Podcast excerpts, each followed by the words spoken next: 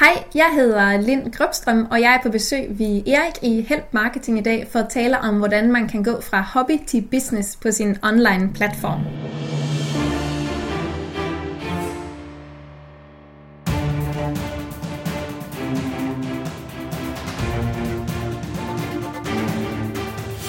Det her er Help Marketing podcasten, lavet for dig, der arbejder med digital marketing, salg og ledelse, og som gerne vil opnå succes ved at hjælpe andre. Jeg hedder Xings, og Help Marketing produceres af min virksomhed Nochmal. Det her er afsnit nummer 104, og i dag der taler vi med Lind Grubstrøm. Fokuset med Help Marketing er, at vi skal blive bedre til at hjælpe hinanden, fordi det er den bedste måde at skabe succes for sig selv og andre på, baseret på værdifulde relationer. Og vi hopper direkte til ugens content marketing værktøj, der i denne uge er sponsoreret af vores gode venner hos lasertryk.dk. Og Lasertryk.dk's sponsorat af Help Marketing passer helt perfekt sammen. For rigtig mange af jer, der lytter med derude, arbejder jo med marketing. Og der er jo også fra tid til anden, at man skal have trykt en pjæse, nogle visitkort, plakater, alt muligt andet. Og der vil jeg altså anbefale jer at bruge lasertryk.dk næste gang I skal trykke noget. For hele september måned 2016, der får du simpelthen dobbelt op på hvad end du har lyst til at trykke. Så hvis du skal have lavet 100 musemotter, så får du nu 200 for samme pris. Hvis du skal have lavet 1000 visitkort, så får du nu 2000 visitkort for samme pris. Og så videre, og så videre. Op til 3.000 kroner per bestilling, øh, når man går ind på læsertryk.dk, og så skal du huske at bruge koden HELP09, altså H-E-L-P 09, og så får du dobbelt op på dine tryksager. Det er super, super smart, og vi er rigtig glade for den støtte, som Lasertryk.dk giver til Help Marketing. Der er flere af jer, der allerede har brugt det. Tak for det.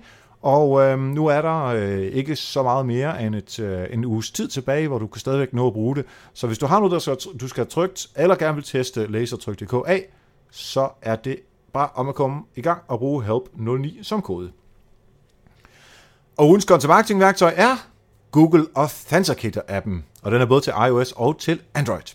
Jeg håber virkelig, at du går op i sikkerhed. En ting, du kan gøre for at sikre adgang til din konti endnu mere sikker, er totrins bekræftelse. Altså det går ud på, at du både bruger din kode, og så bruger du en kode, som du får tilsendt, enten på sms, eller når det er øh, i forhold til banken, så har man de der små kort, det er sådan lidt gammeldags, men øh, det kan man også få. Men du kan faktisk også bruge noget, i hvert fald hos nogen øh, konti, noget, der hedder Google Authenticator. Og det er altså en, øh, en app fra Google, som du kan downloade til din Android eller din iOS. Og den her, den genererer så en kode, hver gang du har brug for den, og det er super smart, fordi den her kode, den gælder altså kun 10-15 sekunder, og så er der et nyt tal. Det vil sige, det er meget mere sikkert, end kun at bruge dit eget. Jeg bruger det eksempelvis til MailChimp, altså det der nyhedsbrevssystem. Og faktisk, når man bruger det der for at logge ind, ud over sin egen kode, så også med øh, den her Google Authenticator-kode, så får du 10% rabat, fordi MailChimp, de gode folk hos MailChimp, de går også op i, at du har din konto hos dem meget sikkert. Så den her to-trins bekræftelse er mega vigtig, du kan finde det i App Store og i Google Play, hvis du søger på Google Authenticator. Og så skal jeg lige hurtigt sige også, at Facebook har noget tilsvarende, så du kan også bruge to-trins bekræftelse på at komme ind på Facebook, og der bruger du egentlig bare Facebooks app.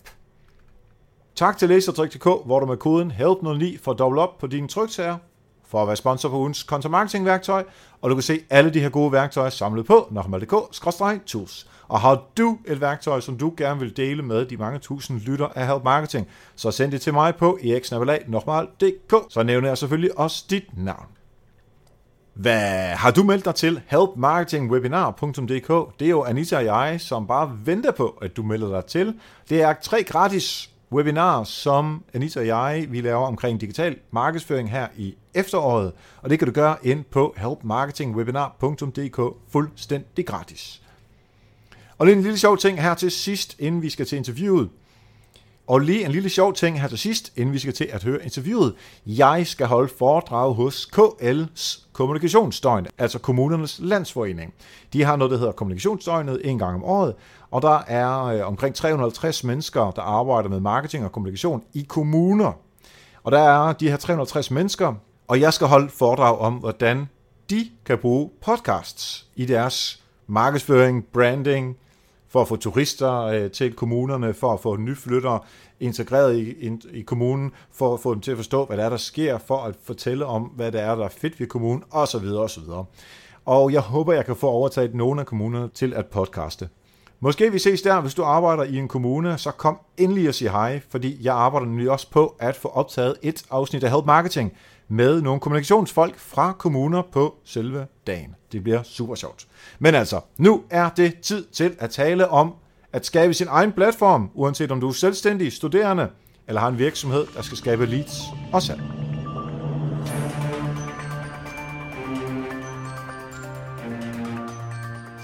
Yes, så sidder vi live her med Lind Grubstrøm, som er blogger på øh, Frøken Kredsen, og rigtig, rigtig mange andre ting. Øh, og det er det, vi skal tale om i dag. Øh, velkommen til dig til at starte med, Lind. Mange tak. Det er super fedt, at du har lyst til at øh, være med i dag og, øh, og dele lidt om den viden, som du har med at gå fra hobby til business og skabe din egen platform. Og alt det her, som øh, jeg jo synes er super vigtigt, i, både i forhold til, når man er iværksætter øh, og, og enmands her, som du er, men også i forhold til virksomheder, som, øh, som meget, meget, meget godt kan lære lige præcis af, af det her. Kan vi lige høre hurtigt, hvem er Lind Grubstrøm? Jamen, øh, jeg tror egentlig, blogger beskriver det rigtig godt.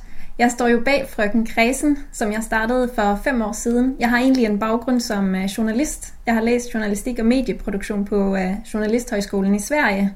Og så mm-hmm. flyttede jeg til Danmark i 2008 efterhånden, og så har jeg bare aldrig flyttet hjem.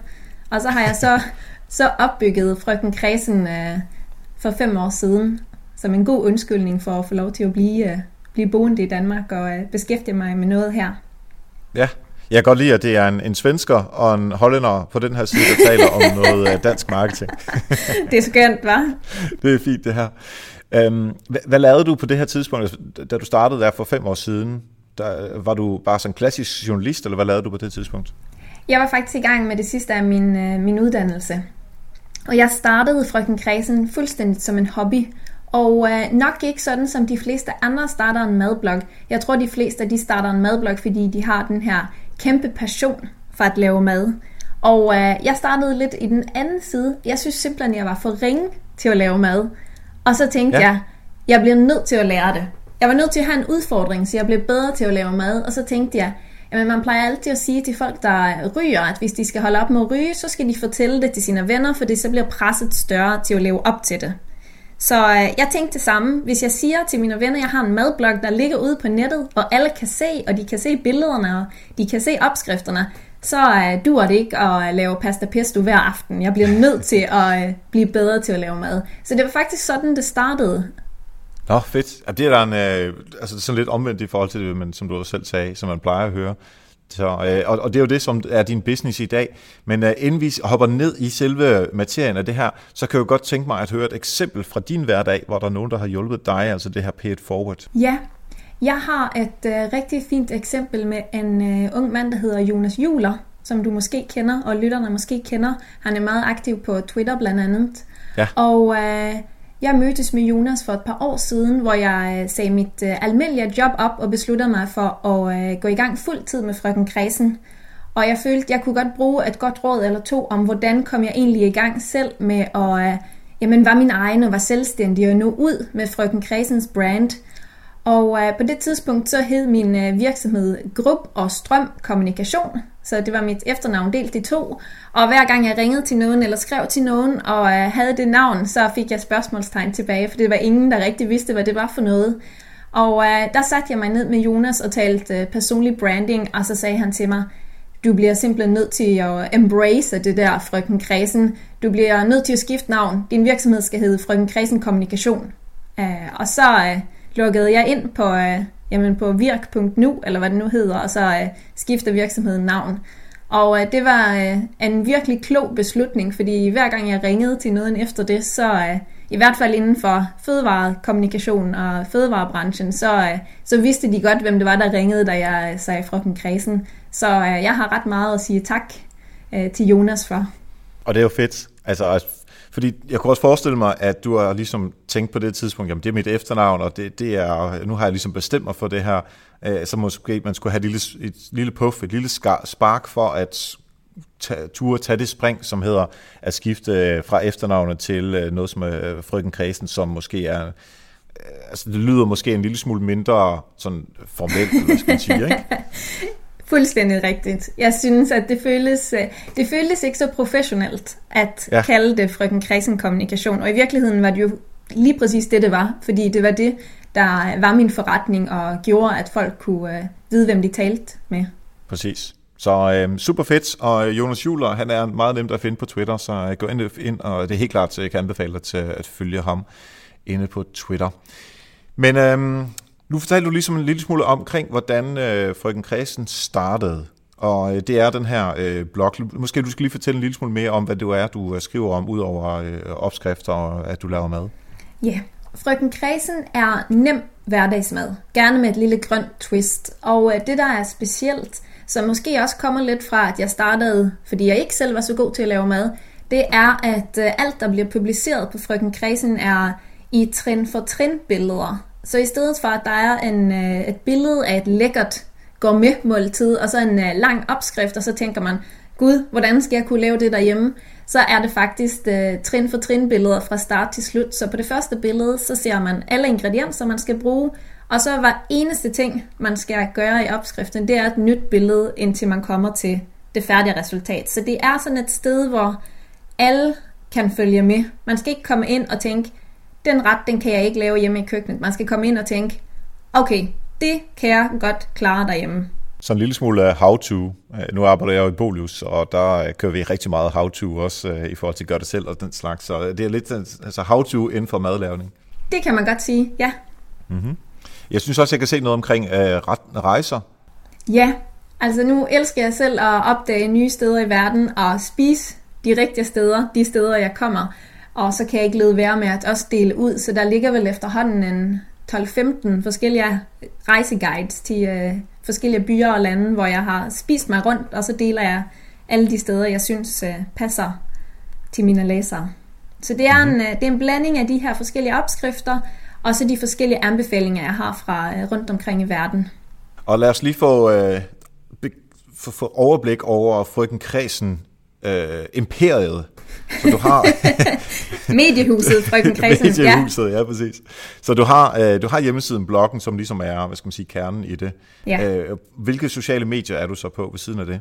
Jamen, jeg bruger Instagram, og jeg bruger Facebook, og så har jeg faktisk øh, startet her for et halvt år tid siden en YouTube-kanal, som også hedder Frøken Kredsen. Og det er primært dem, jeg bruger inden for Frøken Kredsen-brandet. Mm-hmm. Og så har du så kommunikationsvirksomheden, som, øh, som har samme navn, hvor, hvor du, øh, ja, du sælger vel ikke mad, han har sagt, så hvad laver du der så? Frøken Kredsen Kommunikation er der, hvor jeg dels laver opskrifter og foto til andre øh, virksomheder. Altså hvor det er en virksomhed eller en anden kobogsforfatter, der har brug for nogen, der tager billeder, eller nogen, der udvikler opskrifter med tilhørende billeder. Så det er en af de ben, som øh, min virksomhed, eller Frøken Kredsen Kommunikation, står på. Et andet er, at jeg øh, en gang imellem tager ud og laver oplæg eller holder foredrag om, hvordan det er både at arbejde som blogger, men også hvordan virksomheder kan komme i gang med både samarbejder med bloggere, men også at selv have en blog eller have sociale medier på sit site, der virker godt. Så det er primært de to ting, som jeg laver i virksomheden. Og er der flere platforme, som du er på? Altså er der flere ting, man, øh, steder, hvor man kan møde dig? Altså, jeg har et uh, eget privat Twitter-konto for eksempel, hvor jeg mm. twittrer lidt om uh, jamen, madkommunikation og branchen. Men det er ikke som frøken Kredsen, det er mere som, som mig og uh, lidt behind the scenes og lidt tanker om, hvordan det egentlig er at være madblogger og arbejde med de her ting og sager. Yes. Um, og da, da vi mailede sammen, der, der, der, mailede, der mailede jeg til en forkert mailadresse i forhold til, til det her. Så der er noget omkring København også? Ja, ja der findes også et site, der hedder Guide to Copenhagen, mm-hmm. som, uh, jamen, som vil er lille søsterprojektet, eller hvad man skal sige. Hvis Frøken Kredsen er mit arbejde, så er Guide to Copenhagen min hobby. Og uh, det er et engelsk site med anbefalinger fra caféer og restauranter og bare oplevelser rundt omkring i København, som uh, jamen, mange turister bruger, når de skal på tur her, men som også en del danskere, der flytter til København hænger ud på for at finde ud af, hvor de egentlig skal øh, ud og drikke sin næste kop kaffe. Okay. Så, så der er rigtig, rigtig meget, og nu synes jeg egentlig, at vi glemmer det, der hedder bogen, eller bøgerne. Ja, bøgerne, faktisk. Ja. Det var lige øh, to uger siden nummer to kom ud i boghandlerne. Så øh, det er lidt specielt at få lov til at sige bøgerne. Så du er simpelthen også sådan helt uh, rigtig forfatter. Jeg kan se, at man kan købe det hos uh, Saxo. Um, nu har jeg lige fundet den ene, der hedder Mad for begyndere, mere grønt, uh, af Lene Grubstrøm til 174 kroner, så det er ikke, fordi det er synderligt dyrt, så der kan man uh, gå ind og købe noget af... Er, er det fordi, genbruger du så noget af det, som der er på bloggen i bogen, og hvordan, uh, hvordan blev det sådan noget til? Nej, det gør jeg faktisk ikke. Der er nærmest ikke nogen opskrifter fra bloggen, der er i bogen, fordi jeg tænker, at nogen af dem, der køber bogen, er helt sikkert mine bloglæsere, og så synes jeg, at det egentlig ville være lidt at snyde dem og sige, mm. her får I bare de, I har fået en gang tidligere i en ny indpakning. Så uh, det meste af begge to kogebøger er helt nye opskrifter, som uh, læserne ikke har prøvet før. Okay. Fint. Så nu har vi, nu har vi overblikket over imperiet, som vi nu kalder det, ikke? det kan jeg godt lide, ja. det lyder så dejligt. Um, så du, du starter med at gerne vil udfordre dig selv til at blive dygtigere til at lave mad. Det kommer der så den her blog ud af. Stille og roligt kommer der nogle sociale medier på, og det ender så også med, at så der er øh, nogle bøger, øh, som også er under det her brand, og du har en kommunikationsvirksomhed, hvor du kan lave nogle af de ting, som du laver for din egen blog, for andre virksomheder. Altså som du siger, tage billeder og øh, beskrive øh, opskrifter øh, og, og, og hvad det kan være. Øh, og i kommunikationsvirksomhed, det lød som om, der var flere ben i det, altså hvor du laver mere Jamen man kan sige, at det er både det, jeg laver af, af opskrifter og foto for forskellige kunder og kommunikationskampagner på Frøken Kredsen, men det er også alle de gange, jeg tager ud og møder virksomheder og hjælper dem med at selv sige, hvad skal I lave, hvor jeg ikke nødvendigvis er med til at udføre det, men hvor jeg kommer med noget input til, hvordan de selv in-house kan lave de her ting. Okay, altså kunne det være sådan noget som, øh, du behøver ikke sige, hvem dine kunder er for så vidt, men kunne det være sådan et eller andet som en, øh, øh, øh, en restaurant, eller et Nestlé, eller øh, Føtex, eller er det sådan noget, vi skal tænke i? Ja, det er nogle rigtig okay. gode eksempler. Mm-hmm. Grunden til, at jeg gerne vil snakke med dig, udover at du blev anbefalet af vores gode ven øh, Morten Vium, øh, så var det, fordi jeg kunne se, at du ligesom startede med øh, et hobbyprojekt, som så stille og roligt udvikler sig, og så er der, så er der ligesom kommet nogle knopskydninger ud fra det her, hvor du nu tjener penge. Øhm, og det er jo så til de mennesker, som, øh, som kan arbejde på samme måde som dig, med, med som er iværksætter og øh, enmandsherrer osv., men lige så meget for virksomheder, som har brug for en platform, hvor de kan nå deres brugere, og så kan de sælge deres produkter på baggrund af det, altså ligesom du gør til andre, men så kan de sælge direkte til, til deres kunder. Så jeg kunne godt tænke mig at høre lidt om, hvornår, hvad, hvad var den første ting, du nogensinde sådan solgte? Hvor, øh, første faktura, hvor der står 00001, hvad var det, du solgte der? Jeg kan så tydeligt huske det, fordi jeg solgte alt, alt for billigt. det, var, øh, det var til øh, den gamle fabrik, det her syltetøjs brand. Mm-hmm. Og uh, de skrev og spurgte, hvis jeg ville lave noget sponsoreret blogindlæg for dem, hvor jeg lavede nogle opskrifter med deres syltetøj. Og bare det at få den mail, synes jeg var kæmpestort. Altså jeg synes, det var så vildt, at det var nogen, der ville betale mig for at lave noget for dem og skrive om deres brand. Så øh, det, at der stod et beløb, som jeg kunne få for at gøre mm. det her, det synes jeg var vildt i sig selv. Så jeg var egentlig klar til at sige ja, og så kan jeg huske, jeg tror, jeg skulle få 500 kroner for de her tre opskrifter med billeder, som jo virkelig ikke er noget som helst. Og så kan jeg huske min kæreste, der på det tidspunkt arbejder meget med at forhandle priser, og sagde, ah, vi prøver at se, hvis vi kan doble det, bare for at det er sjovt at se, hvis det kan lykkes. Uh, og det lykkedes så, og så synes jeg jo, det var endnu federe, at jeg kunne få så mange penge for de her tre uh, indlæg, som jeg gjorde på Frøken Kredsen med den gamle fabrik Syltetøj. Og det må have været cirka et år efter, at jeg startede, så uh, for fire år siden. Ja, og det er jo... Øh jeg er god for, at du tager mere for det men altså bare det, bare det ja. at få nogle penge ind for noget, som du vil lave alligevel. Det godt at du ikke vil lave det om det, med, med det syltetøj der, men så vil du lave øh, indlæg med, med noget andet. Så øh, kan du huske sådan cirka, hvor, hvor, hvor, hvor stort sitet var på det tidspunkt? Fordi de, de, øh, den gamle fabrik, de må have tænkt, okay, der er en der, som, som er relevant for os. Der må have været en vis størrelse. Ja, men så igen tror jeg ikke, at det var så kæmpestort på det tidspunkt. Nej. Jeg kan vel måske have haft mellem 10 og 15.000 unikke besøg i måneden efter mm. et års tid. Og det er jo ikke kæmpestort, når man tænker på, hvordan øh, madblogger er i dag. Men min oplevelse er faktisk tit, at virksomheder, både dengang, men også i dag, egentlig ikke går helt vildt meget op i de specifikke læsertal, men går rigtig meget op i det øh, budskab, som bloggeren prøver at mm. sende ud, og den stil, den har. Så du vil, altså den stil, som du har, den passede godt til, i det her tilfælde, til den gamle fabrik, men det kunne være, at øh, hvad nu, McDonald's ville ikke komme til dig, øh, for, øh, nu ved jeg ikke, om de, det, det er lige meget, det er bare for at give et eksempel. Altså der er nogen, som din stil passer til, og andre øh, passer ikke til øh, din stil.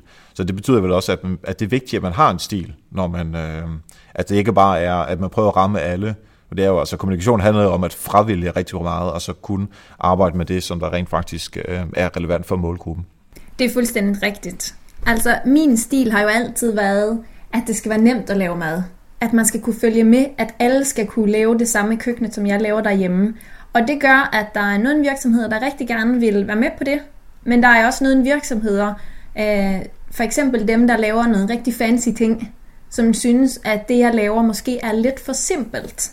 Det er lidt for nem mad til, at de har lyst til at lege med på min platform. Og det er jo helt rigtigt, kan man sige. Man skal jo vælge både som virksomhed og mig som blogger noget, der matcher. Der matcher det, jeg skriver om, og der passer de læsere, der læser med. Hmm. Så hvad er det, man, øh, hvis, man, hvis man nu går til dig og, og siger, jamen øh, nu er jeg på frøkenkredsen.dk, og jeg kunne godt tænke mig, det vil sige, man, man, jeg kunne som virksomhed købe mig adgang til øh, nogle sponsorerede indlæg, og er der andre øh, produkter, som man på sitet kan, øh, kan købe øh, af dig? Man kan kun lave sponsorerede indlæg på Frøken Kredsen. Der findes ikke nogen form for bannerannoncer eller den slags. Men så kan man så lave forskellige pakker, hvor vi snakker sammen og finder ud af, er det kun noget, der skal på Frøken Kredsen? Er det noget, der skal ud i sociale medier? Er det noget, der skal en video på? Eller er det noget, der skal være billeder på? Og så videre. Så der er ret mange forskellige øh, ting, man kan øh, bygge ovenpå, så man får den løsning, der passer virksomheden og læserne bedst. Ja, og det handler vel også i forhold til, hvor meget tid du skal bruge på det. Altså en video vil sandsynligvis koste mere, end hvis det er et, øh, et stykke tekst, som der skal produceres, altså, hvis jeg kender rigtigt. Fuldstændig. Det øh, er meget, hvor lang tid tager det, men også hvor meget værdi har det for virksomheden. Ja, det er klart. Nu var vi lige, øh, nu ved godt, du siger, at, at det ikke er 100% øh, volumen, man går efter, men jeg kunne godt tænke mig bare at have en fornemmelse af, hvor stort, øh, hvor mange øh, sessions har du øh, om måneden i dag? Men Frøken Kredsen har omkring 40.000 unikke besøg i måneden, mm-hmm. og omkring det dobbelte i øh, sidevisninger. Ja, okay. Jamen så, øh, så har du i hvert fald fået etableret et rigtig, rigtig fint univers og community, som, øh, som jo det lyder lidt kynisk, men som man kan sælge videre til, øh, til de mennesker, der gerne vil øh, have sponsoreret indlæg hos, øh, hos jer. Og det øh, er jo på mange måder også det, som jeg gør med Help Marketing. Altså, der er jo rigtig mange super søde lyttere, som, der er nogen, som bare lytter med, dem hører jeg aldrig fra, der er nogen, som rent faktisk begynder at interagere med mig, der er endda nogle af de her søde mennesker, som, øh, som Patreon, som, som endda giver en lille skilling med, Øh, og det er jo, øh, det, det er jo sådan lidt forskellige øh, former for øh, relationer, som jeg har til, til de her øh, mennesker, der lytter med.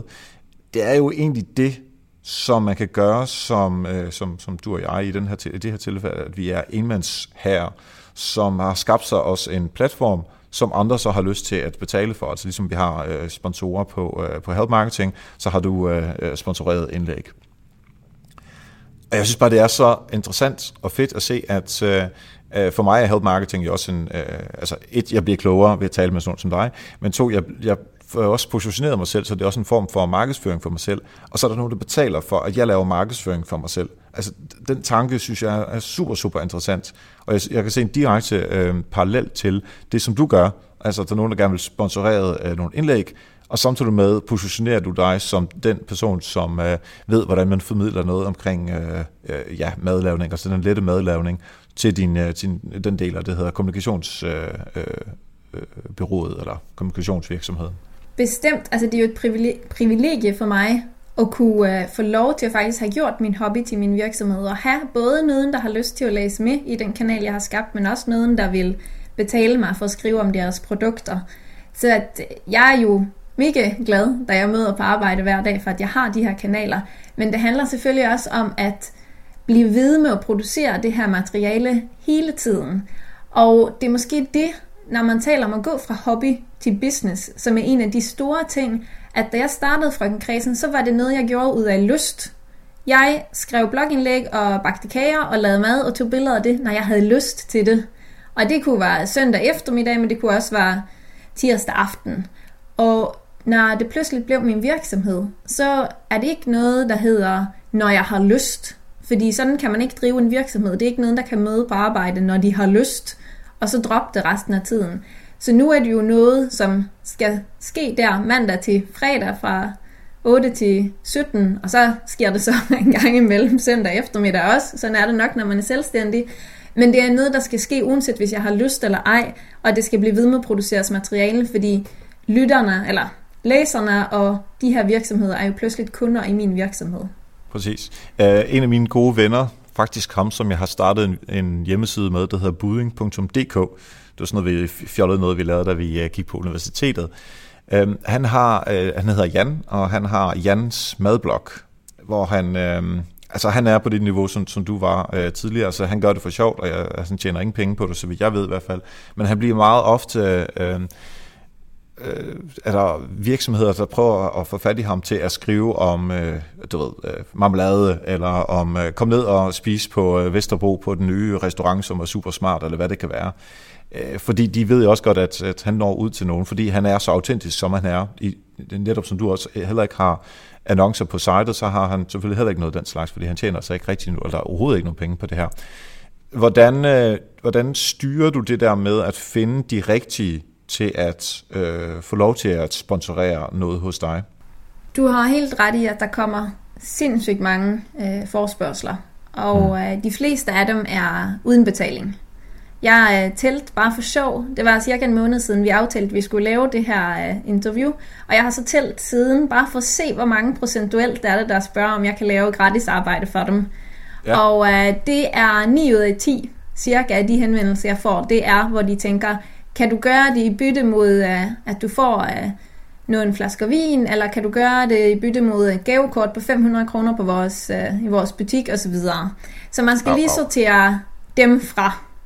Jeg plejer altid at svare tilbage og sige, jamen jeg laver ikke gratis arbejde, og det her er det, det koster, så jeg håber, du har et budget, så jeg er rigtig interesseret i at samarbejde med dig. Og så øh, har de mange gange ikke et budget, og så bliver de bare sorteret fra. Hmm. Og så er der selvfølgelig de 10 sidste procent, der skriver og har et budget. Og øh, tit oplever jeg, at de virksomheder, der har et budget, de går gennem nogle øh, mediebyråer eller PR-byråer. Og så er det dem, der henvender sig. Ret tit, når man kigger, også hvor jeg har kigget den her sidste måned, så kan jeg faktisk se, at alle dem, der har 0 kroner i sit budget og bare krydser fingre for, at øh, jeg vil lave gratis arbejde, det er, når det kommer direkte fra en marketingafdeling i en virksomhed. Hmm. Og dem, der har et budget, de har også været kloge nok til at gå til nogen, der har lavet den her sort samarbejde før, og ved lidt mere om, hvilke muligheder der findes. Men man kan sige for mig, i dag så har jeg vokset min blog så meget, at jeg ikke behøver, jeg behøver ikke henvende mig til virksomheder på samme måde, som jeg gjorde for to-tre år siden. Jeg kan sidde og faktisk få henvendelser, selvom det kun er de 10%, så er de 10% det antal, der er inde i den bunke, det er nok til, at jeg egentlig kan fylde ud øh, mit år på Frøken Kredsen med de sponsorerede samarbejder, jeg gerne vil have. Og hvis der er en gang imellem øh, muligheder for mig at henvende mig til drømmesamarbejdspartner, så gør jeg selvfølgelig det. Men jeg må sige, at jeg har blevet så privilegeret, at tit så kommer samarbejderne faktisk til mig. Ja, og det er jo en dejlig situation at være i, men det er også fordi, du gør et, laver et, et stykke kvalitetsprodukt, som dine brugere derude, de er interesseret i, og de øh, forbruger rigtig meget. Og så er det klart, at der er nogle øh, kommersielle øh, parter, der er interesseret i, øh, i dig som, som den her formidler mellem øh, dem og så i sidste ende øh, dine brugere derude. Og det er jo lige præcis det, man skal opnå, om man så er enmandsherre som, som dig og mig, eller om man er øh, en eller anden B2B-virksomhed eller B2C, det er næsten fuldstændig ligegyldigt skab platformen og ramme nogle mennesker derude, fordi så har du mulighed for at øh, altså, enten at sælge det, eller øh, at sælge noget selv via den øh, kanal. Øhm, og jeg tænker nu, når jeg lige har dig, ikke, så er du jo øh, ekspert inden for områden, af, området af, at øh, hvordan blogger og virksomheder de, øh, de kan interagere med hinanden. Og det tror jeg mange af lytterne derude, som, øh, som arbejder i virksomheder, som måske overvejer, jamen, hvordan får man fat i en blogger, og hvordan sikrer jeg, at, at det er god kvalitet, og hvad kan jeg tillade mig at tage, eller, eller rettere sagt betale for det, og hvad skal man passe på, og sådan nogle ting. Så jeg tillader mig lige at spørge om det, når nu vi uh, taler sammen alligevel. Ja, men man skal sidde i en virksomhed, og så skal man faktisk lave sin research ordentligt. Fordi af de her 10%, jeg lige nævnte, som henvender sig til mig og øh, har et tilbud med et betalt samarbejde, så er det faktisk ret mange, som jeg siger nej til, fordi jeg ikke synes, at deres brand matcher det, jeg skriver om, og jeg synes ikke, at deres produkter er noget, som passer mine læsere. Og der kan jeg nogle gange være lidt ærgerlig over, at der så ikke har siddet nogen på den anden side og selv lavet den her analyse. Hvis man går ind på Frøken Kredsen og læser og kigger tilbage i mit arkiv, så kan man ret hurtigt se, hvilken slags indlæg jeg laver, hvilken slags opskrifter, hvad er det, jeg går op i. Og det er lidt ærgerligt, når der kommer en virksomhed og skriver, et eksempel kunne være for et par måneder siden, så var der en virksomhed, der skrev og spurgte, de havde den her nærmest shake and bake-agtige ting, de gerne ville, at jeg skulle skrive om, og så skrev jeg tilbage og sagde, det synes jeg ikke passer, fordi jeg skriver primært om at lave ting fra bunden. Det kan godt være, at det er nem mad, og at alle skal kunne være med, men det kan alle, også når man laver den her produkt fra bunden, så jeg synes måske, du skal henvende dig til nogen, der, der skriver om den her slags produkter, eller gerne vil lave den slags samarbejder. Og det er lidt ærgerligt, synes jeg, at de ikke selv har været inde og kigget og opfattet det. Så mit første råd til en virksomhed er egentlig at lave sin research ordentligt, og se, hvem er det egentlig, jeg er på vej at skrive til. Altså det, på mange måder er det jo ligesom klassisk PR-mediearbejde, og jeg har jo arbejdet på øh, kommunikations- og PR-bureau i rigtig mange år, hvor, øh, hvor jeg, jeg kender en del journalister, og øh, lad os tage noget fra, fra IT-verden. Der er en, øh, et medie, der hedder Computer World, som stadigvæk findes i dag, og så er der et, øh, de havde også på et tidspunkt noget, der hedder PC World, som var sådan lidt mere over i øh, produkter og demser og sådan noget, som du og jeg, vi har derhjemme, mens Computer World var mere over til, øh, til B2B og ERP-systemer, CRM og hvad ellers de har og ting og sager. Øh, og så var der nogle virksomheder, der bare smadrede ud med pressemeddelelser til begge dele. Og hvis du har et nyt ERP-system, som du gerne vil øh, promovere, så er der ingen grund til at sende det til PC World, altså som skriver om øh, nye iPhones og nye kameraer og hvad det kan være. Altså, det, det, det er simpelthen spild af tid, og på sigt bliver de her jo også bare rigtig trætte af dig, øh, og, og, og i og med, at det er den samme virksomhed, som ejer det, de journalister, de taler jo også sammen, så på et eller andet tidspunkt vil det altså skade dig, at, øh, at du spilder de her journalisters tid. Øh, altså det, det er en parallel til det, du siger. Og så må du rette mig til, hvis jeg tager fejl, men jeg kunne forestille mig, at virksomhederne stadigvæk derude ser bloggere, podcast og så videre, altså sådan noget, sådan noget som os, som en lille smule mindre værdig i forhold til øh, politikken, eller Computer World, eller TV2, eller hvad det kan være. Fordi man tænker, åh, det er rigtig mange, der som læser politikken, og så, øh, så er der kun så mange, som læser øh, din blog, eller lytter til podcasten her. Hvad, hvad tænker du i forhold til det? Jamen, jeg er helt enig. Og det kan man også mærke på den store andel forslag, jeg har, der virksomheder synes, at jeg bare skal være rigtig, rigtig glad for, at jeg får nogle gratis produkter hjem i postkassen. Og jeg tror, den er lidt svær, dels fordi, ja, nu har vi været i gang med at øh, have blogs i Danmark i en del år efterhånden, men det er stadigvæk mere nyt end for eksempel en annonce i politikken. Der er mm. stadigvæk virksomheder, som ikke helt kan finde ud af, hvad det her format er. Men jeg synes også, at vi måske nogle gange skyder os selv lidt i foden, os der arbejder med det, fordi der findes både personer som mig, der faktisk har det som en del af mit arbejde. Jeg møder ind på Frøken Kredsen mandag morgen og skal producere materiale. Men der findes også personer, som bare gør det her som en hobby, som jeg gjorde i starten, fordi det er rigtig sjovt. Og nogle af dem synes måske, det er rigtig, rigtig fint at få nogle produkter mod, at de laver en opskrift, for de har egentlig ikke noget interesse i, at de skal tjene penge på sin kanal. Og så er det, at det nogle gange kan være lidt svært for nogen af os at sige, jamen, øh, jeg vil så gerne have betalt for det her. Jeg ved godt, du kan få det gratis ved nogen af de andre, men hos mig skal du betale for produktet. Jeg kan godt mm. se, at der sidder nogen på nogle marketingafdelinger og bliver lidt forvirret over, hvorfor det er, at øh, priserne kan gå fra 0 op til øh, en del mere. Ja, og det har også noget at gøre med, altså ligesom du sagde før, at, øh, at du egentlig var glad for 500 kroner, og, og det vil du i dag absolut ikke være, øh, selvom du så fik øh, dobbelt så meget ud af dem. Øh, og det, er jeg helt enig med dig i, og det, er også, det har også lidt at gøre med, hvis man er i en, en vækstfase, så er man jo meget nemmere at have med at gøre. Altså, så er man jo billigere, så er man mere til falds for stort set øh, alt, om det bare er øh, øh, produkter, eller lidt småpenge, eller gavekort, end når man så ligesom når op på, på det niveau, som du nåede op på, hvor man så reelt har brug for at øh, aflønne sig selv hver eneste dag, for du har jo ikke et job ved siden af, som, øh, som du kan passe. Så jeg kan sagtens se, at der er en udfordring øh, mellem dem, som er meget sultne og måske ikke lever af det, og så sådan som dig, som rent faktisk lever af det. Men har du, har du sådan en tanke omkring, det det her, vi bør gøre? At skal du være mere large med det, og måske lave lidt mere gratis, eller skal dem, der laver gratis, tage lidt mere for det? Eller hvordan tror du, at vi kan løse det her, hvis overhovedet man kan det?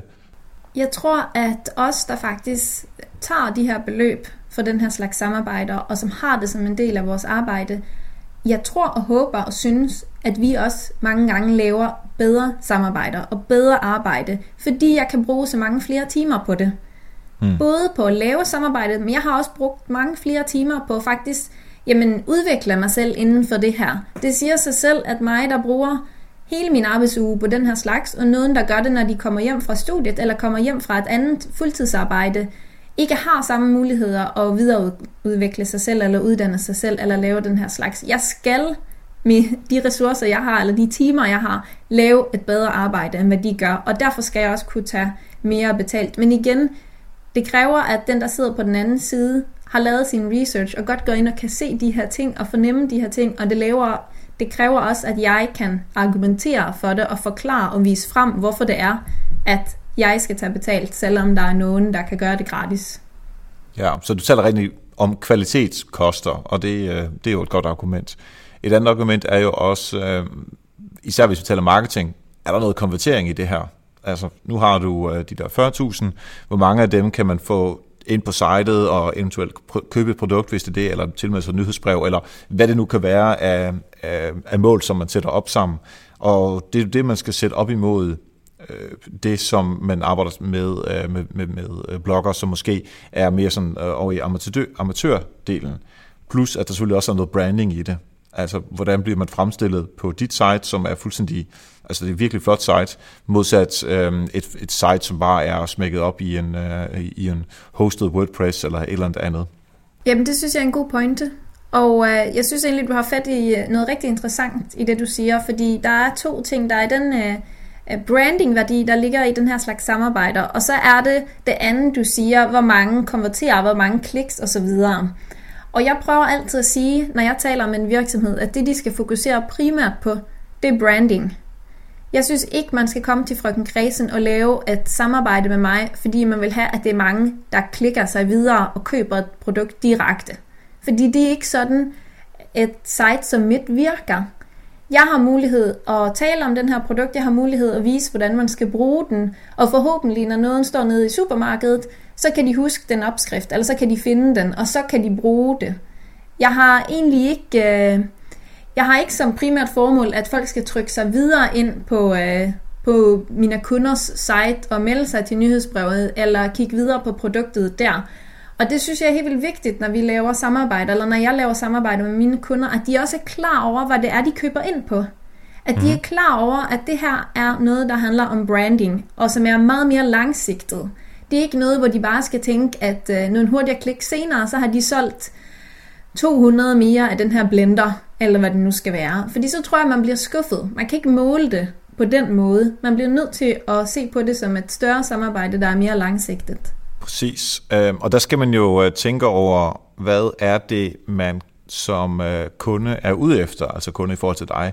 Er det sådan helt op for oven i salgstrakten, altså branding, som vi taler om nu her, eller er man mere interesseret i at øh, lave sådan noget øh, affiliate marketing, som vi også har talt om øh, tidligere her på, øh, på Help Marketing? Øh, hvis det er det, man er øh, ude efter, fordi man gerne vil have nogle klik, som sælger et eller andet, så er det måske ikke bloggen som din, man skal gå efter. Men så er det mere branding-delen, man kan gå efter. Og der kan være, der er andre blogger derude, som, som arbejder på andre måder. Så det er også vigtigt, at man sætter sig ind i det, således at man, man får det værdi ud af det, som, som man er egentlig ude efter. Ja, og da jeg startede og skulle gøre det her fuldtid, så satte jeg mig også ned og sagde, okay, hvilken sorts site er det, jeg skal have, og hvilken sorts indtægt er det, jeg tror, jeg kan få ud af det. Fordi i min verden, så kan man gå to veje. Man kan enten sige, at jeg vil gerne lave sponsoreret indlæg og sende en faktura, eller så kan man for eksempel have bannerannoncer og øh, stole på, at man har højt nok trafik til, at det kan generere en indtægt. Og afhængig af, hvilken vej man går, så kommer man også producere forskelligt materiale. Når jeg mm. laver sponsoreret indlæg, så er det vigtigt, at jeg er lidt personlig. at jeg har en relation til mine læsere, og derfor bygger jeg også mine tekster ud fra det, og mine indlæg ud fra det, at der er noget personlighed, at de ved, at det ikke bare er en opskrift, men det er Linds opskrift, og Lind er den her person, eller frøken Kredsen er den her person. Hvis jeg gik efter at uh, have en primær indtægt på bannerannoncer, så ville jeg bygge mit site op anderledes. Der ville jeg måske mere skrive for Google end for læserne, for at sørge for at få endnu flere kliks ind. Men så ville jeg måske ikke have samme troværdighed, når der kom en kunde og ville lave et sponsoreret blogindlæg, fordi læserne kendte ikke mig lige så meget. De kendte bare indholdet i mine opskrifter. Mm-hmm. Hvis det er, at øh, man gerne vil høre en lille smule mere om affiliate marketing, så øh, er det afsnit nummer 61 af Help Marketing, hvor vi øh, gennemgik, hvordan man som virksomhed kan bruge affiliate marketing, og det er jo det modsatte af det, som vi taler om her. Så hvis man er interesseret i det, så er det afsnit nummer 61. Jeg kan godt lige tænke mig også at øh, lige skifte retning øh, i det, vi taler om nu her, Lind. Øhm, og det er at lige få bare talt en lille smule om den skal man sige, den professionelle del, som ikke har noget at gøre med dine brugere, men altså at du tjener penge på øh, kommunikationsvirksomheden. Øh, øhm, og øh, som vi talte om til at starte med, du havde lavet et lille regnstykke på, hvor meget af din indkomst kommer fra øh, øh, bloggen, altså sponsoreret indhold, og hvor meget kommer fra øh, foredrag og, øh, og de opgaver, som du laver for, for andre virksomheder. Ja, det er rigtigt. Jeg har sat mig ned og regnet på øh, fra øh, 1. januar 2016 til i dag, i hvilken ja. retning er mine fakturer blevet sendt afsted, og hvor jeg har brugt mine timer. og jeg kan se, at 30% af min indtægt i år er direkte fra Frøken Kredsen og sponsorerede samarbejder i forskellige mm. slags. Og så er der 15%, øh, der er foto- og opskriftsudvikling for andre virksomheder. Enten hvor jeg bare tager billeder, for eksempel ude og fotograferer en anden øh, forfatters kogebog, eller hvor jeg udvikler både opskrifter og billeder, som virksomheder skal bruge i deres kampagner. Så er der 15%, der er foredrag, hvor jeg er ude og fortæller om øh, at være professionel blogger, eller hvordan virksomhed skal gøre. Og så er der faktisk uh, en del på de sidste 40%, der hedder Kobo i 2016. Mm-hmm. Så det er sådan, jeg øh, har fordelt min, uh, min... Ja, men jeg ved ikke, hvis jeg skal sige min tid, fordi det er jo ikke altid sikkert, at antal timer de forskellige steder Nej. følger med uh, antal kroner. Men i hvert fald sådan, antal kroner er fordelt indtil videre i 2016. Og det er jo, øh, hvis man lige skal tale bare en lille smule forretning, øh, ud over salg og marketing og sådan noget, så er det jo super fornuftigt at have en fordeling, hvor der ikke er noget, som, øh, som er mere end øh, 40 procent. Altså fordi hvis, hvis der er et eller andet, som falder fra lige pludselig at sige, at, du, øh, at hele øh, foredragsmarkedet falder sammen, og det var øh, 95 procent af din bæk, så, så var du død lige pludselig. Ikke? Men, men nu er det øh, altså 15 procent og, og der er 30% på det andet og sådan noget. Så det er en rigtig god, et rigtig godt mix. Det er også ret vigtigt, at man, øh, man har det for øje. Øhm, men det betyder jo egentlig, at basis for dig er Frøken Kredsen bloggen, som så tjener nogle øh, de her 30 procent, og så har du nogle andre øh, 15 procent her og 15 procent der, som også er afledt, fordi du har positioneret dig selv så på den måde kan du tjene nogle penge på det. Og så de sidste 40 med, med, med kogebogen, som egentlig er en, en forlængelse af øh, frøkenkredsen. Så i sidste ende, fundamentet for alt, hvad du laver, for mig i hvert fald at se, det er frøkenkredsen-bloggen.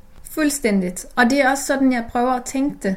Fordi jeg tror, risikoen mange gange, når man arbejder professionelt som blogger, det er, at pludselig kommer der så mange andre spændende betalte opgaver ind i andre mm. kanaler, at man glemmer sin primære kanal, det som gjorde, at man startede. Og det synes jeg er farligt, og jeg synes faktisk også, det er en smule arrogant over for de læsere, der har været med til at bygge ens brand, og som gør, at man kan beskæftige sig med de her ting.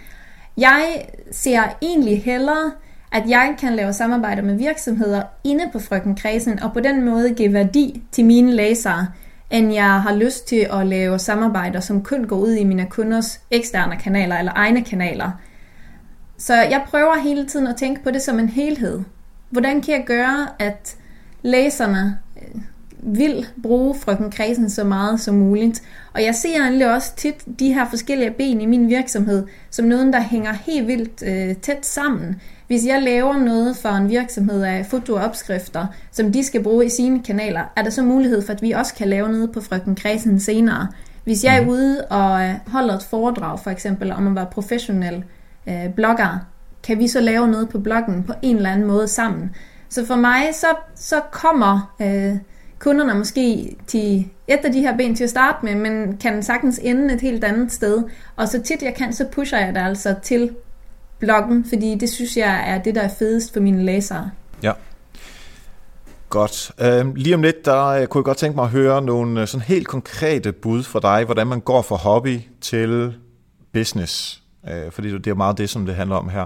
Øh, jeg vil bare lige sige en ting mere, bare lige for, og, og det kan godt være, at jeg gentager øh, det, som vi har talt om før, men man skal se det, og det er derfor, jeg har øh, inviteret dig her ind, at man skal se det, at man, du har en platform, som du kan sælge noget ud fra direkte, og du kan sælge noget indirekte. Så hvis man står derude, og man har en enmandsvirksomhed, så gør det, som Lind gør. Go crazy. Gør det samme. Bare inden for, hvad ellers man nu engang er stærk inden for. Hvis man er en virksomhed, så gør det samme, men måske undlade den del, som hedder, at øh, man, man skal tjene penge på sin markedsføring. Men simpelthen bare skabe den her platform, så i stedet for, at du så bagefter skal ud og lave, øh, kunne lave billeder, eller kunne lave tekster eller foredrag, så simpelthen, simpelthen skabe den øh, platform, så folk kommer ind, og så kan du lave din markedsføring, altså din salgstrakt markedsføring efterfølgende. Så jeg synes simpelthen, at det du gør, det er lige efter bogen, og jeg synes, det er super, super flot. Øh, så, så tag, jeg kan næsten ikke sige det højere, end at gør det, som Lind gør, uanset om den er den ene eller den anden, og så tilpas det i forhold til det, man selv laver. Det lyder skønt. Men, mens du lige forbereder dig på uh, sådan de her helt konkrete ting, som man uh, gør fra hobby til, uh, uh, til business, så vil jeg gerne have lov til at takke alle de søde, rare mennesker, alle de patrons, som hver eneste uge er med til at fonde Help Marketing med et lille bitte beløb, som de hver især giver, og til sammen så giver det så et, øh, et godt beløb, som vi kan køre Help Marketing på. Og det er jeg super stolt af, at øh, vi har så mange fede lyttere, som synes, at det, det er værd. Så mange tak til jer.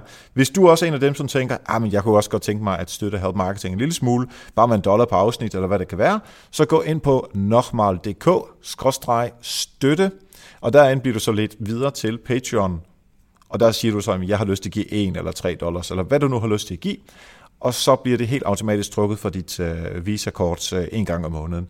Så det er ganske nemt ved at bare at gå ind på nokmal.dk-støtte. Sådan, så skal vi lige have et par helt konkrete bud fra at gå fra hobby til business, hvis man er derude og måske har en, en lille blog i forvejen, eller man har nogle tanker, og man tænker, det vil jeg også gerne. Hvad gør man? Det første, man gør, det er at tage sig selv seriøst det jeg kunne mærke, da jeg skulle gå fra hobby til virksomhed, det var, at jeg tøvede lidt med at ture og sige, at det var det her, jeg arbejdede med. Og det kan jeg også mærke, når jeg kigger mig rundt omkring på andre, der gør lignende ting. De tør simpelthen ikke tage den kasket på og sige, jamen jeg er blogger, eller jeg er opskriftsudvikler, eller jeg er foredragsholder. De bliver ved med at undskylde sig selv, samtidig som de præsenterer sig selv. Og det dur ikke. Det dur hverken, når man skal prøve at få kunder, og det dur heller ikke over for sig selv. Man kan ikke sige, at man skal bruge så meget tid på det, og så samtidig undskylde over for sig selv, at man gør det. Så det første, det er simpelthen, at man skal tage sig selv seriøst og tores og stå ved det, man gør. Jeg var inde mm-hmm. her for uh, en uges tid siden og skulle lave mad i Godmorgen Danmark, som en del af, uh, at kogebogen havde kommet ud. Og der spurgte de mig, hvad skal vi kalde dig? Hvad er du egentlig? Hvad er din titel? og der blev jeg sådan helt, ja. Og de spurgte, er du kok? Ej, det det var jeg ikke. Og så sagde jeg, at jeg, jeg er madblogger. Fordi jeg synes, det er helt vildt vigtigt at turde stå ved og sige, jamen det er faktisk det her, jeg bruger min tid på. Det er det her, jeg er. Så det synes jeg, man skal finde ud af. Ja. En... Og... Jamen jeg havde faktisk en mere, hvis jeg må. Ja. Og uh, det er, at uh, jeg synes, at man skal også turde at stå ved den måde, man har valgt at have en indtjening i sin virksomhed. Hvis man skal dra- en, trække en direkte parallelle til det, jeg laver, så er der mange bloggere, som ikke rigtig tør stå ved, at de laver de her samarbejder, at de har betalte indlæg på sin blog, men øh, undskylder lidt over for sine læsere, samtidig som de siger, at det er jo nødt til, fordi ellers kan jeg ikke tjene penge. Og øh, for mig så er sponsoreret samarbejde noget, jeg er helt vildt stolt af. Jeg er stolt af, at virksomheder gerne vil samarbejde med mig, og jeg er stolt af, at jeg kan tilbyde godt gennemtænkt materiale til mine læsere. Og øh, det tror jeg er helt vildt vigtigt, at man ser øh, det, man gør her for mig, sponsoreret blogindlæg for en anden virksomhed, noget helt andet, som noget, der giver værdi, ikke kun for mig, men også for mine kunder. Yes, det er i hvert fald to ting, og det, øh, jeg kan i hvert fald fornemme, at det handler rigtig meget om at stole på sig selv og tro på det, som man gør. Og det er, i hvert fald meget, meget, meget vigtigt i den her sammenhæng. Jeg synes, det øh, er, er super fedt, og vi er blevet rigtig meget klogere på både, hvordan man blogger, hvordan man tjener penge på det, og hvordan virksomheder selv kan gå ind og arbejde sammen med bloggere. Så mange tak for det, Lind. Hvis man gerne vil følge dig på forskellige sociale medier, øh, frøkenkredsen.dk er jo et godt bud. Det er et godt sted at starte, men er der andre steder, hvor du kan anbefale folk at gå hen til? Jamen, man kan også følge med på uh, både Facebook og Instagram, og der uh, hedder det også Frøken Kræsen, eller Frugen Kræsen, som man så siger. Og uh, der kommer det uh, jævnligt forskellige slags inspiration, og så har jeg også en uh, YouTube-kanal, som også hedder Frøken Kræsen, hvor jeg uh, i første omgang delte lidt om, hvordan jeg producerede min kogebog behind the scenes, så folk kunne følge med, men hvor der også kommer opskrifts, uh, jamen, op, forskellige opskrifter og forslag til aftensmad. Fedt. Jamen så ved vi, hvor vi kan finde dig henne, og øhm, så vil jeg bare igen sige mange tak, fordi du gjorde os klogere på hele det her blogging, hobby til virksomhed og alt det her omkring øh, Frøken Ræsen. Mange tak, fordi du var med. Mange tak, fordi jeg måtte være med. Mange tak til Lynn. Det er altså super inspirerende at høre dig. Ja, lige præcis dig, der lytter med. Go do. Det er lige nu. Det er bare om at komme i gang. Skab din egen blog, skab din egen podcast, skab din egen videoblog. Det er lige meget, hvad du gør. Bare skab et eller andet, som er din egen platform, så du kan arbejde ud fra, om du er selvstændig, om du har din egen virksomhed, eller om du arbejder hos en virksomhed. Just go do it. Lige nu. Mange tak til alle patrons. I er mega, mega seje. Det er altså på grund af jer, at den her podcast, den kan køre uge efter uge. Så mange tak til jer. Jeg håber også, du har lyst til at være Patreon. Det kan du gøre på nokmal.dk-støtte.